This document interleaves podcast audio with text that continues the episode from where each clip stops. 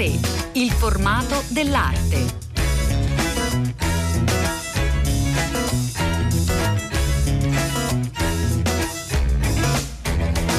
Buongiorno a tutte le ascoltatrici e tutti gli ascoltatori da Elena Del Drago, buongiorno da Venezia, siamo qui con Cettina Placcavento che, come sapete, cura a tre per raccontarvi almeno una piccola parte della Biennale di Venezia 2019, la 58ª edizione curata da Ralph Rugoff, un curatore americano.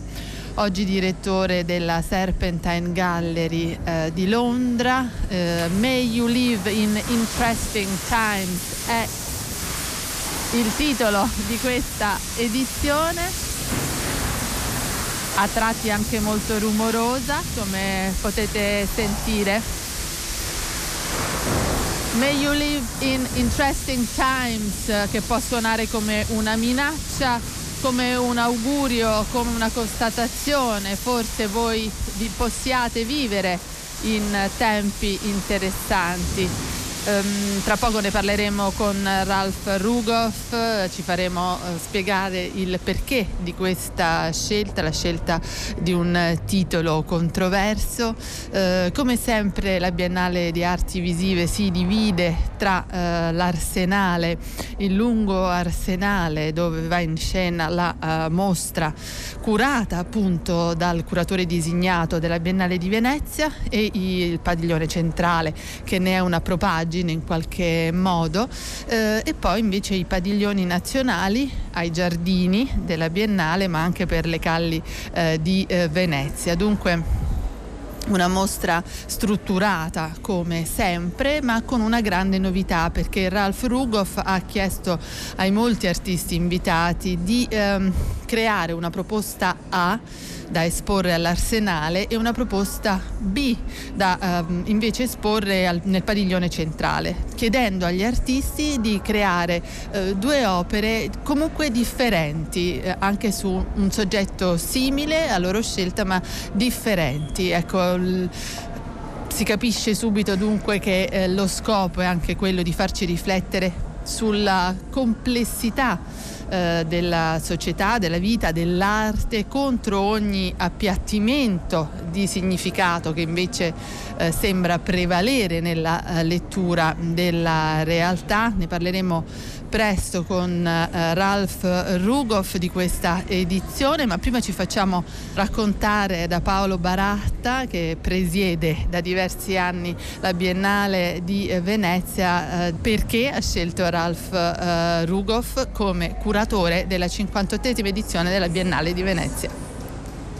Rugoff non lo conoscevo personalmente, ma ho letto un suo intervento sul catalogo della Biennale di Lione che lui diresse 3-4 anni fa, e nella quale prendeva appunto posizione sul ruolo del curatore e su quello che era una Biennale che coincideva con quella che io ritengo essere la nostra, cioè appunto come luogo del cimento del visitatore rispetto all'opera d'arte, senza altre, come dire, riducendo tutte le altre possibili interpretazioni sul ruolo di un'istituzione o liberando il campo da troppi intrusi che vogliono spiegare al visitatore come si deve esistere, perché poi abbiamo avuto negli anni passati una pedagogia del visitatore intensissima, no?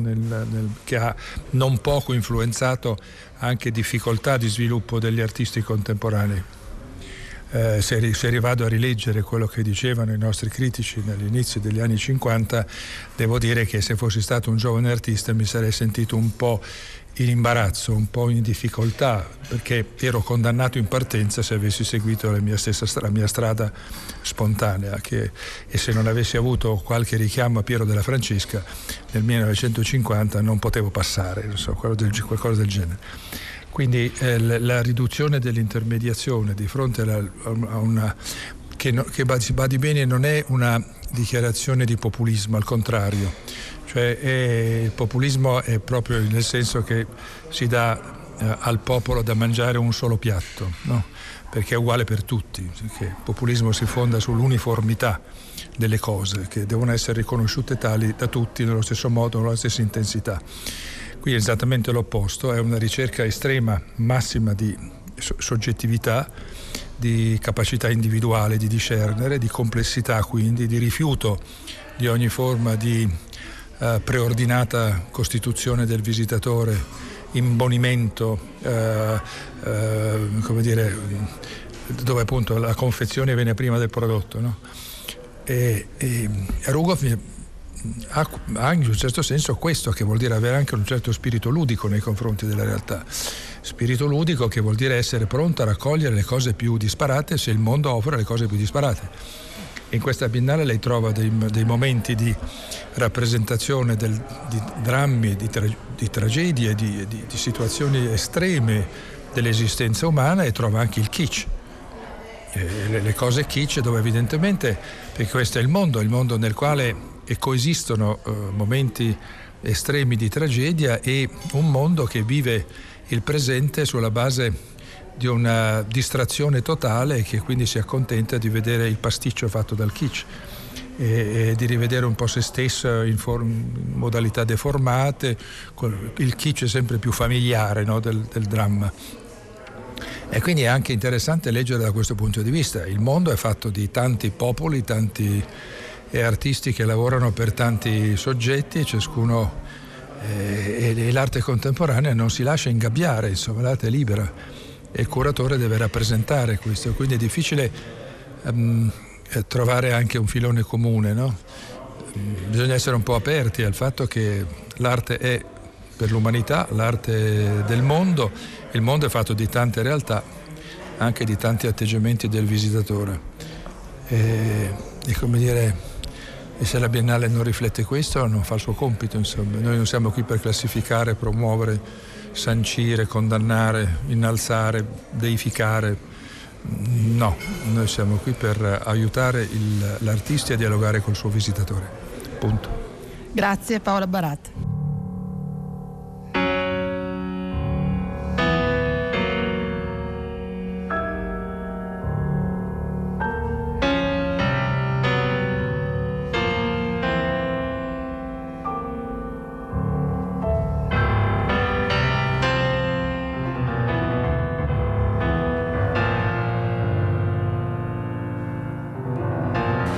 Siamo con il direttore della Biennale 2019, Ralph Rugoff. Buongiorno, cominciamo l'intervista chiedendogli del titolo che ha dato luogo a molte supposizioni.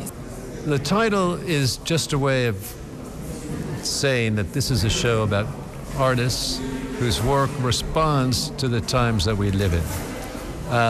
But it has an interesting history, because many famous writers and politicians in the West. Il titolo è semplicemente un modo per dire che questa è una mostra con artisti, il cui lavoro risponde ai tempi che viviamo. Ma ha una storia interessante, perché molti scrittori e politici occidentali hanno fatto riferimento a questa frase: May you live in interesting times, come se fosse un antico proverbio cinese. Lo hanno fatto politici importanti, come Arthur Clarke, o Hillary Clinton, o scrittori come Albert Camus. Ma è una sorta di fake news, come dicono gli americani. Non è vero, non è mai stato un proverbio cinese. Lo ha usato un diplomatico britannico in un discorso. Dopodiché è entrato a far parte del lessico occidentale. Questo per me è estremamente interessante. Le cose non sono come sembrano. Il confine tra la realtà e la finzione non è così marcato. Un elemento fittizio, che la gente pensa essere vero, può avere lo stesso effetto di qualcosa che è reale.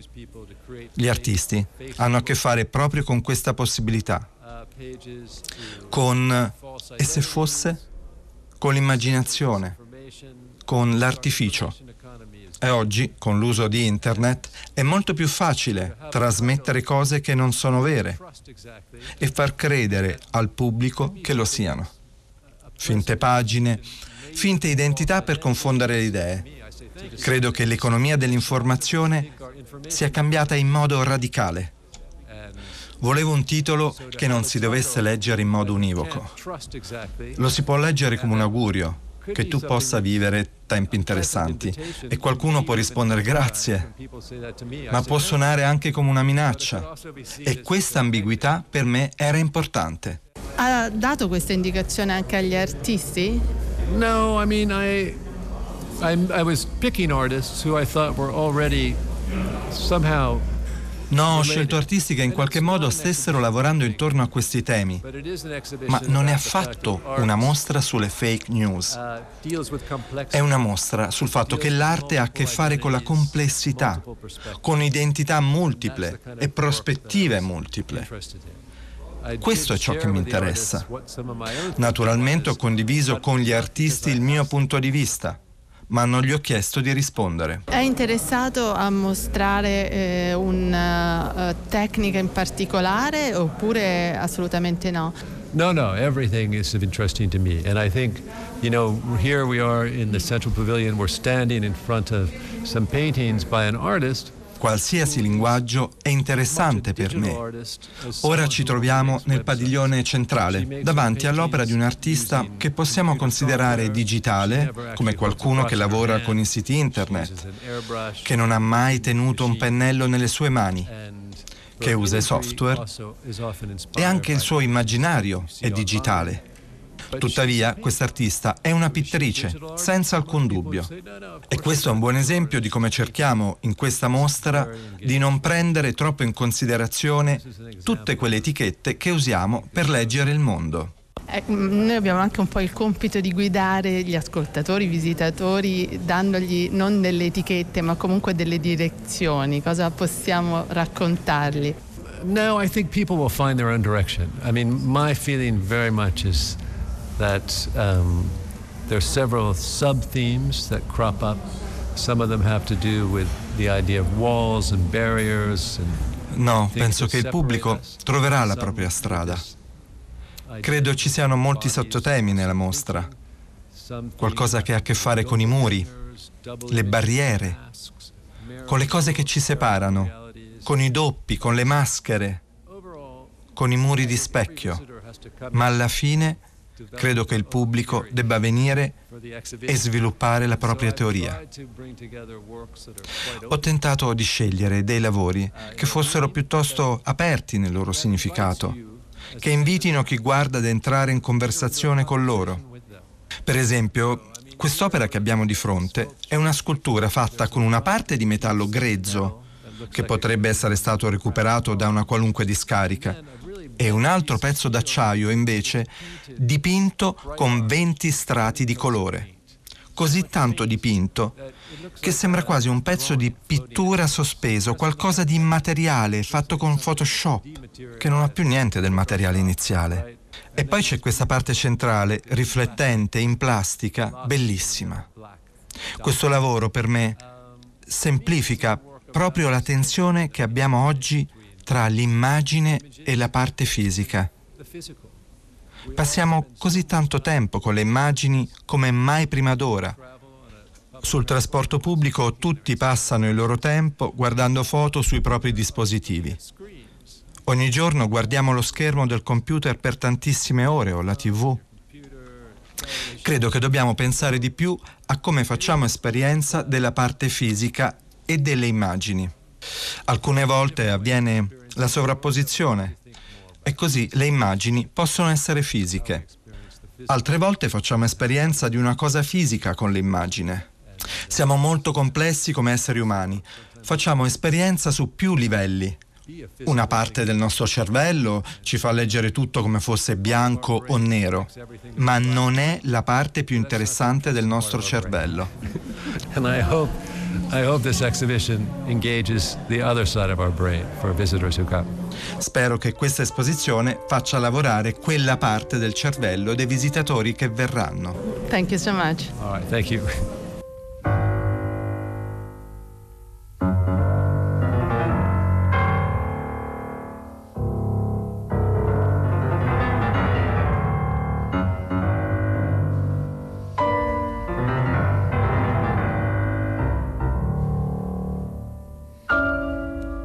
E nella nostra presentazione oggi della Biennale di Venezia stiamo raccontando l'apertura della 58ª edizione May You Live In Interesting Times. Ci siamo spostati all'Arsenale, come vi raccontavo. In effetti Ralph Rugoff ha chiesto agli artisti di creare due opere differenti, uno per l'Arsenale e l'altro per il padiglione centrale ai giardini. Dare dunque un doppio sguardo contro ogni possibile appiattimento di significato, e dunque una mostra caleidoscopica in cui bisogna entrare e in qualche modo mettersi in gioco. Spesse volte le biennali sono davvero una sfida al visitatore. Noi qui abbiamo incontrato di nuovo Paolo Baratta, il presidente della Biennale, e ne approfittiamo per farci raccontare, lui che ha seguito 8 biennali, dunque 16 anni di organizzazioni, di presentazioni e naturalmente di sguardi, di studio, cos'è cambiato dalla prima, che era all'inizio del nuovo secolo con il grande Harald Szeemann. Ecco, cos'è cambiato da quella biennale, come ha visto cambiare il mondo dell'arte, l'approccio all'arte, alla cura delle mostre anche. Paolo Baratta. Quello che già vidi allora con lui, questa sorta di atteggiamento degli artisti molto più onnivoro rispetto a un'epoca in cui insomma ci si sentiva ancora un po' classificati, e chi era arte povera e chi era così e chi era là, cioè, ma c'era ancora sentimenti e tensioni di appartenenza a movimenti, cioè c'era Boyce che ancora incombeva, c'era insomma, è tutto post-avanguardie, ma insomma il post-avanguardia ha anche lui la sua storia, insomma, nel senso che quel post-avanguardia era più vicino ancora alla... Già però la seconda di Szeemann era una biennale fondata per esempio moltissimo sulla fotografia, sulle figure, sull'idea dell'isolamento dell'artista. C'erano un'immensità di autoriprese di artisti, non so se ve le ricordate, quindi c'era un'idea dell'artista come soggetto si stava ritirando un po' nel proprio mondo, che vedeva, c'era sentimenti come forte presenza di quel concetto che allora era molto importante, che era l'idea del fallimento. C'è stato un periodo incredibile di artisti che guardavano alla propria realtà quotidiana, insomma, come se fosse finito davvero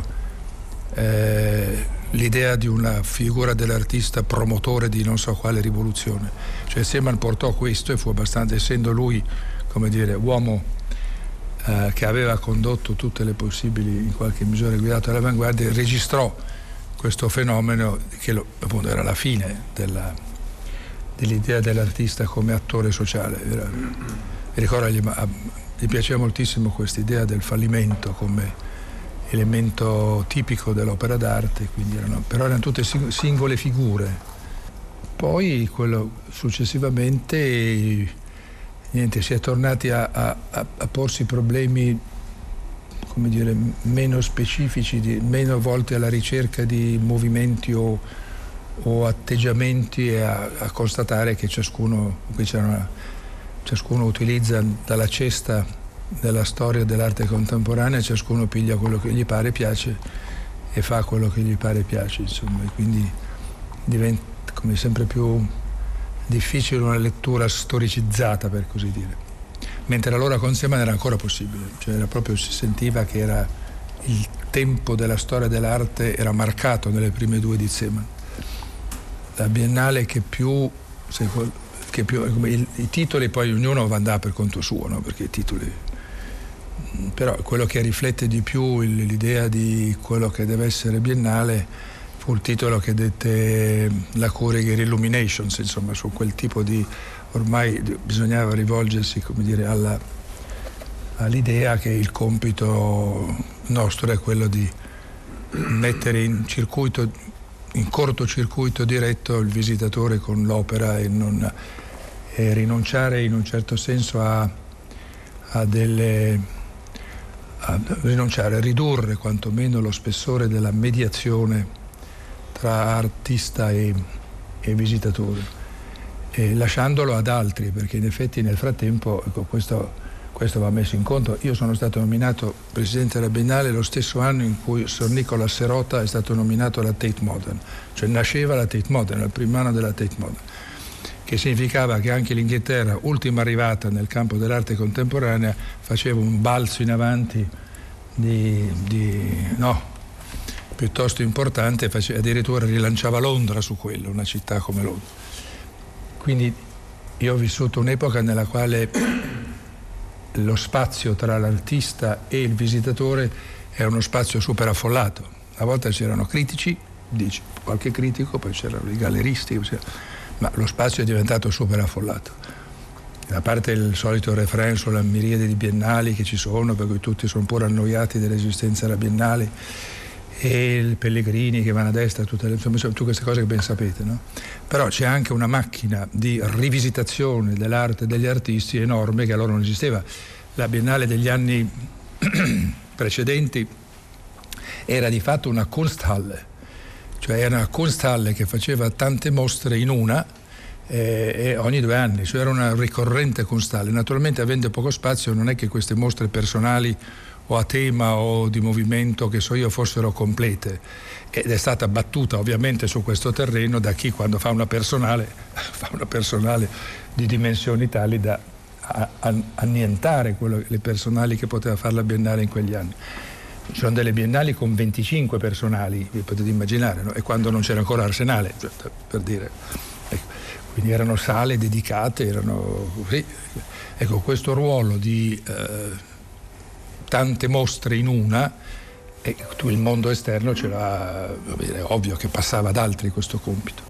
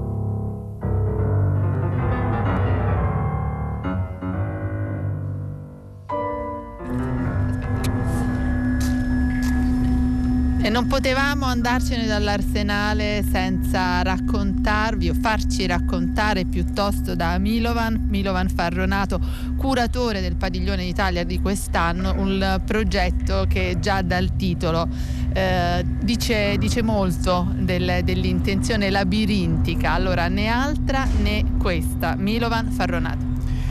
Si direbbe normalmente né questo né altro, né l'uno né l'altro. Io ho deciso di fare un'anastrofe, di mixare queste due possibili negazioni con né altra né questa. Ho utilizzato il femminile perché ho pensato che non è questa e non è un'altra realtà, o non è questo, non è un'altra dimensione, non è questo, non è un'altra via, che sono parole al femminile nella lingua italiana, via, strada, dimensione, realtà. E ho voluto rappresentare l'Italia con 3 percorsi molto distinti di 3 artisti, Liliana Moro, Enrico David e Chiara Fumai, che coesistono all'interno del labirinto. Sono percorsi molto diversi, ma che armoniosamente si sono condivisi lo stesso spazio. Sono molte e più mostre che abitano nello stesso ambiente, nello stesso labirinto, che ricorda anche un borgo medievale, che è generoso, offre ossigeno, dà spazio e favorisce il dialogo. Certo, talvolta era necessario per alcune opere, come il Pozzo di San Patrizio di Liliana Moro, isolarsi, diversi e rimanere, e l'abbiamo isolato. In altri casi invece i dialoghi sono più serrati e le prospettive sono molteplici. Io vorrei invitare il mio visitatore a poter naufragare nel mio labirinto, per poter vedere le opere da prospettive diverse, magari avere delle piccole rivelazioni. Ci puoi raccontare, Milovan, questi tre artisti così differenti, così farne uno schizzo, un piccolo ritratto? Ma se dovessi sintetizzarli nel modo più veloce possibile, ma anche visivo, direi che mi è piaciuto molto abbinare l'indifferenza romantica di Enrico David al romanticismo minimale di Liliana Moro e farli coesistere attraverso la lingua ermetica e enigmatica di Chiara Fumai. Credo che tutti e tre abbiano una cosa in comune, un'attitudine scultorea all'arte. Sia Liliana, anche quando fa suono, lei lo interpreta come se fosse una presenza che vibra, che fa vibrare lo spazio. Talvolta anche Paradiso Artificiale, che è un'intera parete in gomma piuma, è un lavoro sul suono, sull'assenza di suono, su una parete che è ovattata e che suggerisce magari di parlare piano, di parlare in sottovoce. È anche Chiara in qualche modo, che aveva una presenza shakespeariana, aveva una presenza scultorea nelle sue performance. Ora non l'abbiamo ovviamente, ma abbiamo la sua voce. Chiara Fumai è scomparsa recentemente. Sì, è scomparsa recentemente, però come una giovane artista che si presenta in un contesto così internazionale importante, è l'unica dei tre che è presente con un lavoro. Beh, non è vero, tutti e tre sono presenti con molti lavori e molti dei quali sono inediti, altri invece sono prelevati nel corso della loro carriera, ma Chiara è presente con un lavoro postumo, una grande installazione inedita che ha pensato, progettato pochi mesi prima di scomparire, che non ha realizzato durante la sua vita ma che avremmo dovuto realizzare successivamente, e ho tutti i materiali, le alte risoluzioni delle immagini per poterla tradurre e trascrivere, e sono contento che questo momento sia arrivato oggi. Grazie a Milovan Farronato.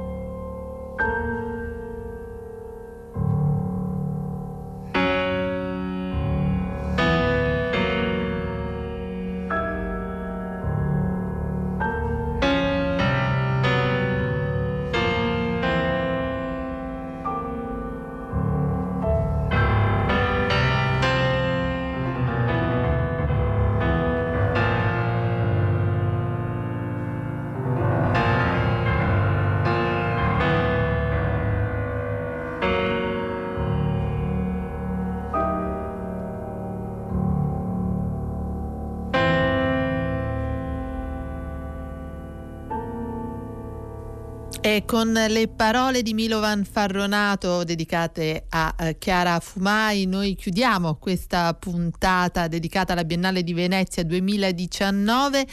La musica che ci ha accompagnati oggi è di George Benjamin, Shadowline 6, Gently Flowing, Flexible, Pierre-Laurent Amar al pianoforte. I nostri saluti a questo punto di Cettina Placcavento che cura a tre e di Elena Del Drago che vi sta parlando. Torneremo sulla Biennale di Venezia o comunque sulle mostre straordinarie, alcune davvero appena aperte qui in Laguna. Ci torneremo insieme. Intanto saluti e buon proseguimento d'ascolto con i programmi di Radio 3.